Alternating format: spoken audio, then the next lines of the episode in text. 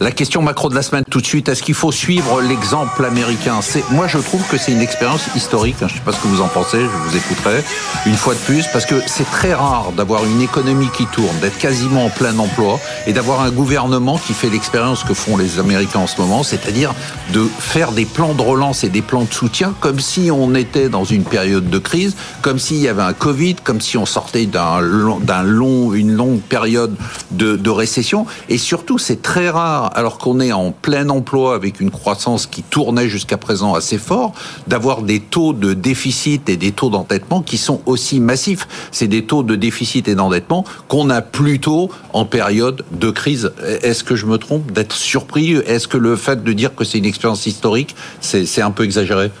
En fait, il y a un problème de de concordance des temps, je pense, pour comprendre ce qui se passe aux États-Unis. Lorsque Biden arrive au pouvoir, il fait un vrai plan de relance, un énorme plan de relance, 7 points de produit intérieur. C'est pour assurer que la consommation va tenir le choc. Donc ça, c'est le début, 21, 22. Mais quand on voit le comportement d'épargne des ménages américains, ça a encore des conséquences sur la consommation et sur la croissance. Puis après, il y a euh, l'IRA, l'inflation voilà.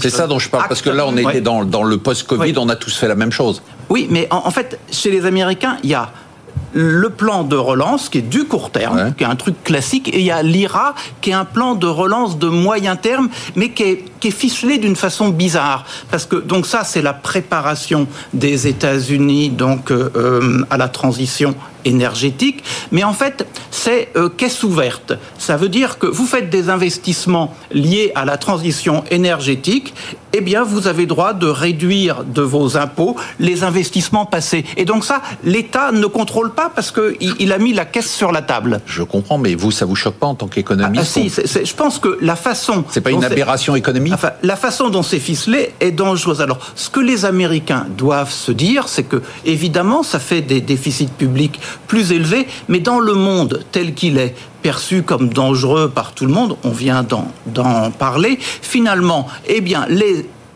investisseurs étrangers trouveront toujours que l'actif sûr du moment, c'est le titre d'État américain. Donc en fait, j'ai un déficit, j'arrive à le financer. C'est pas très orthodoxe, mais ça marche. Avec tout de même un point qu'il faut regarder, c'est que les taux d'intérêt réels à long terme, alors on peut les calculer de mille façons, mais je pense que si on les calcule correctement, ces taux d'intérêt réels à long terme, ils montent là-bas. Il y a un effet de contamination, ça monte ailleurs aussi. Et, donc ça, pour la sphère financière, il y a quand même un impact qu'il faut prendre en compte. Donc on peut être critique avec l'approche de Biden, on a raison. Croire que c'est un free lunch parce que finalement tout le monde veut aller acheter des titres d'État américains, il y a une limite. À mon avis, ça peut être déstabilisant.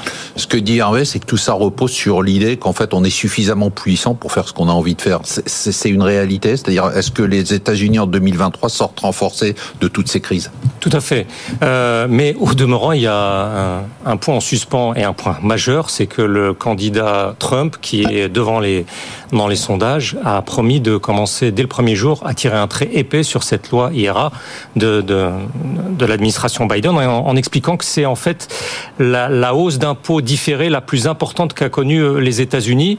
Pour lui, il faut tout remettre à plat, tout détruire dès le, dès le départ, et cette fois-ci, il s'appuie sur un corpus, un programme idéologique bien plus solide qu'en 2016. Oui, il a un programme là, et, il, et il l'annonce. Hein. Oui, oui, et puis il, a des laboratoires d'idées comme euh, la Heritage Foundation, l'America First Policy Institute, qui ont qui ont publié des centaines et des centaines de pages pour expliquer que dès le premier jour, ils tireront un trait sur un ensemble. Alors pour la loi IRA, ça va être difficile parce que il faut passer par le Congrès quand même. Euh, mais c'est quand même étonnant parce que son slogan c'est Make America Great Again. Donc c'est le fait de donner des, des, incitations à produire aux États-Unis. Je vois pas en quoi c'est anti-Trump. Alors pour lui, c'est parce que c'est euh, la promotion des énergies vertes. En revanche, toute la partie euh, promotion énergie nucléaire, son, son staff, enfin son entourage, y est parfaitement. C'est juste la thématique, mais le fait de donner des incitations. Ah non non non, ça ne ça, ne dérange pas. En, rien du tout. Et ça amènera forcément, alors je ne sais pas si ça, va être fait, les grands groupes européens qui, sont, qui vont se ruer à installer des usines là-bas, euh, est-ce que euh, si on leur retire toutes les subventions promises, ils vont quand même y aller dans, les mois qui viennent? Ils, ont un an devant eux pour décider. Louis de Montalembert Oui, la, question de savoir est-ce qu'on devrait faire la même chose, euh, ça me paraît assez amusant comme question, dans la mesure où on dépense, en tout cas en France, dans des niveaux de déficit qui sont pas loin des déficits américains. À, la rigueur, pas, tout, à fait. à deux points près.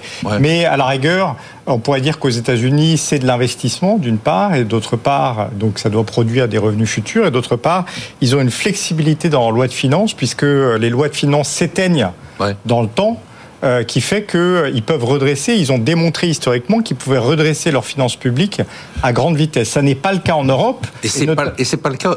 ils peuvent redresser parce qu'en fait leur déficit était excessif pendant les crises, l'économie redémarrait et ils absorbaient une partie de leur déficit. Là, on est à contre-cycle. Oui, je suis d'accord, et c'est pro-cyclique, mais et aussi parce que leur système de financement, les lois de finances, sont à durée courte et donc elles doivent être revotées régulièrement. Donc des mesures, par exemple, d'exemption d'impôts peuvent s'arrêter extrêmement vite. Hum. On sait bien qu'il y a des effets de cliquet euh, dans des lois permanentes, hein. qui fait que euh, oui, mais euh, néanmoins ils l'ont prouvé. Ils l'ont prouvé historiquement. aux États-Unis, non. Le, la hausse et la fièvre qu'il y a eu sur les taux longs démontrent quand même qu'il y a des sources de financement qui se qui se tarissent. La, la, Chine, le Japon étaient les plus gros acheteurs Ça de, du trésor américain. Pardon Ça n'a pas l'air de les empêcher de continuer à dépenser, les Américains. Oui, oui, mais la limite, ça sera toujours les taux d'intérêt.